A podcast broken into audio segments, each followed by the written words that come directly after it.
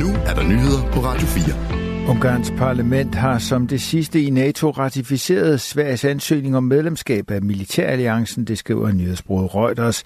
Dermed er den sidste store forhindring for medlemskab klaret og 100 svensk neutralitet, står snart til at være fortid. Inden dagens afstemning var Sveriges statsminister Ulf Christensen Fredag i Ungarn her underskrev han en aftale om køb af fire svenske Gripen kampfly. Efter mødet sagde Ungarns premierminister Viktor Orbán, at parterne havde tydeliggjort, at landene begge havde gode hensigter. Ungarns præsident ventes i løbet af de næste dage at underskrive den svenske ansøgning, hvor efter Sverige vil blive inviteret til at tiltræde den nordatlantiske traktat. Dermed vil Sverige blive det 32. NATO-medlem. Det var Ruslands invasion af Ukraine i februar 2022, der fik både Sverige og Finland til at søge om medlemskab af alliancen. Finlands optagelsesproces i NATO var noget nemmere end den svenske. Finland blev i april sidste år det 31. medlem af alliancen. Sverige skulle foruden Ungarn overbevise Tyrkiet om at kunne blive medlem. Tyrkiet krævede, at Sverige skulle slå hårdere ned på militante fra Kurdistans arbejderparti PKK, der er på EU's terrorliste. En række kommunale hjemmesider har været udsat for overbelastningsangreb de seneste dage, det skriver flere regionale TV2-medier. Søndag galt det Tisted og Odense Kommune, mens det i dag er gået ud over Horsens, Helsingør og Vejle. Ifølge TV Syd har også Esbjerg Kommunes hjemmeside været under angreb. Det er såkaldte DDoS-angreb, der har forsøgt at overbelaste hjemmesiderne. De har til formål at oversvømme eksempelvis en server med forspørgseler. Det kan få serveren til at bryde sammen. Et overbelastningsangreb er dog sjældent skadeligt på længere sigt. Ifølge flere medier er det den russiske hackergruppe No Name No 57, som til sydenlandet angriber danske hjemmesider som gengældelse for Danmarks løfte om fortsat støtte til Ukraine. Og det kommer til at fortsætte, så længe Danmark fortsat støtter landet, lyder det fra gruppen på beskedtjenesten Telegram, det skriver TV2. I Tisted forsøger man at finde ud af, hvordan kommunen bedre kan beskytte sig i tilfælde af, at det sker igen i fremtiden.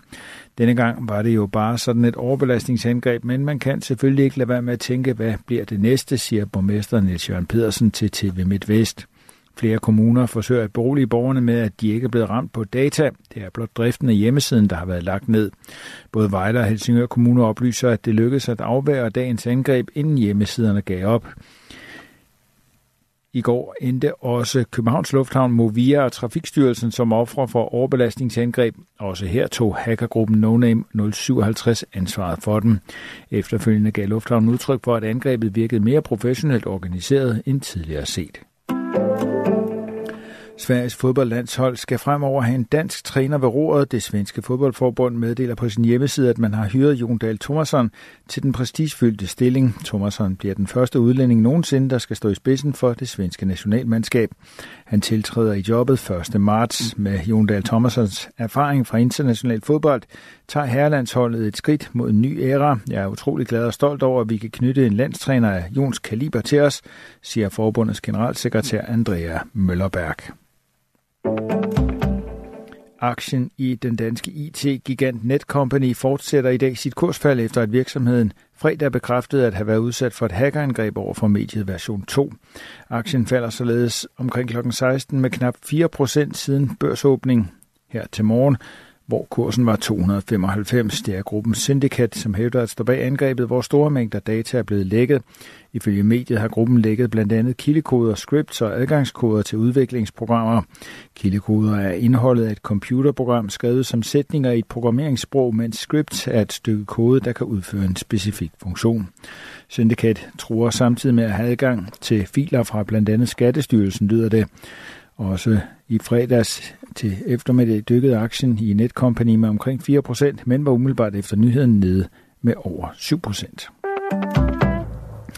Donald Trump har anket en dommers afgørelse om at tildele den tidligere præsident en bøde på 355 millioner dollar. Bøden fik Trump for at have oppustet værdien af sin personlige formue for at sikre sig bedre lånebetingelser. Men nu ønsker Trump, at den delstatslige appeldomstol omgør dommer Arthur Engorons afgørelse, der kom den 16. februar. I sagen afgjorde Engeron også, at Trump får forbud mod at føre virksomhed i den amerikanske delstat New York i tre år. De 355 millioner dollars, som Trump ifølge afgørelsen skal betales, svarer til knap 2,5 milliarder kroner.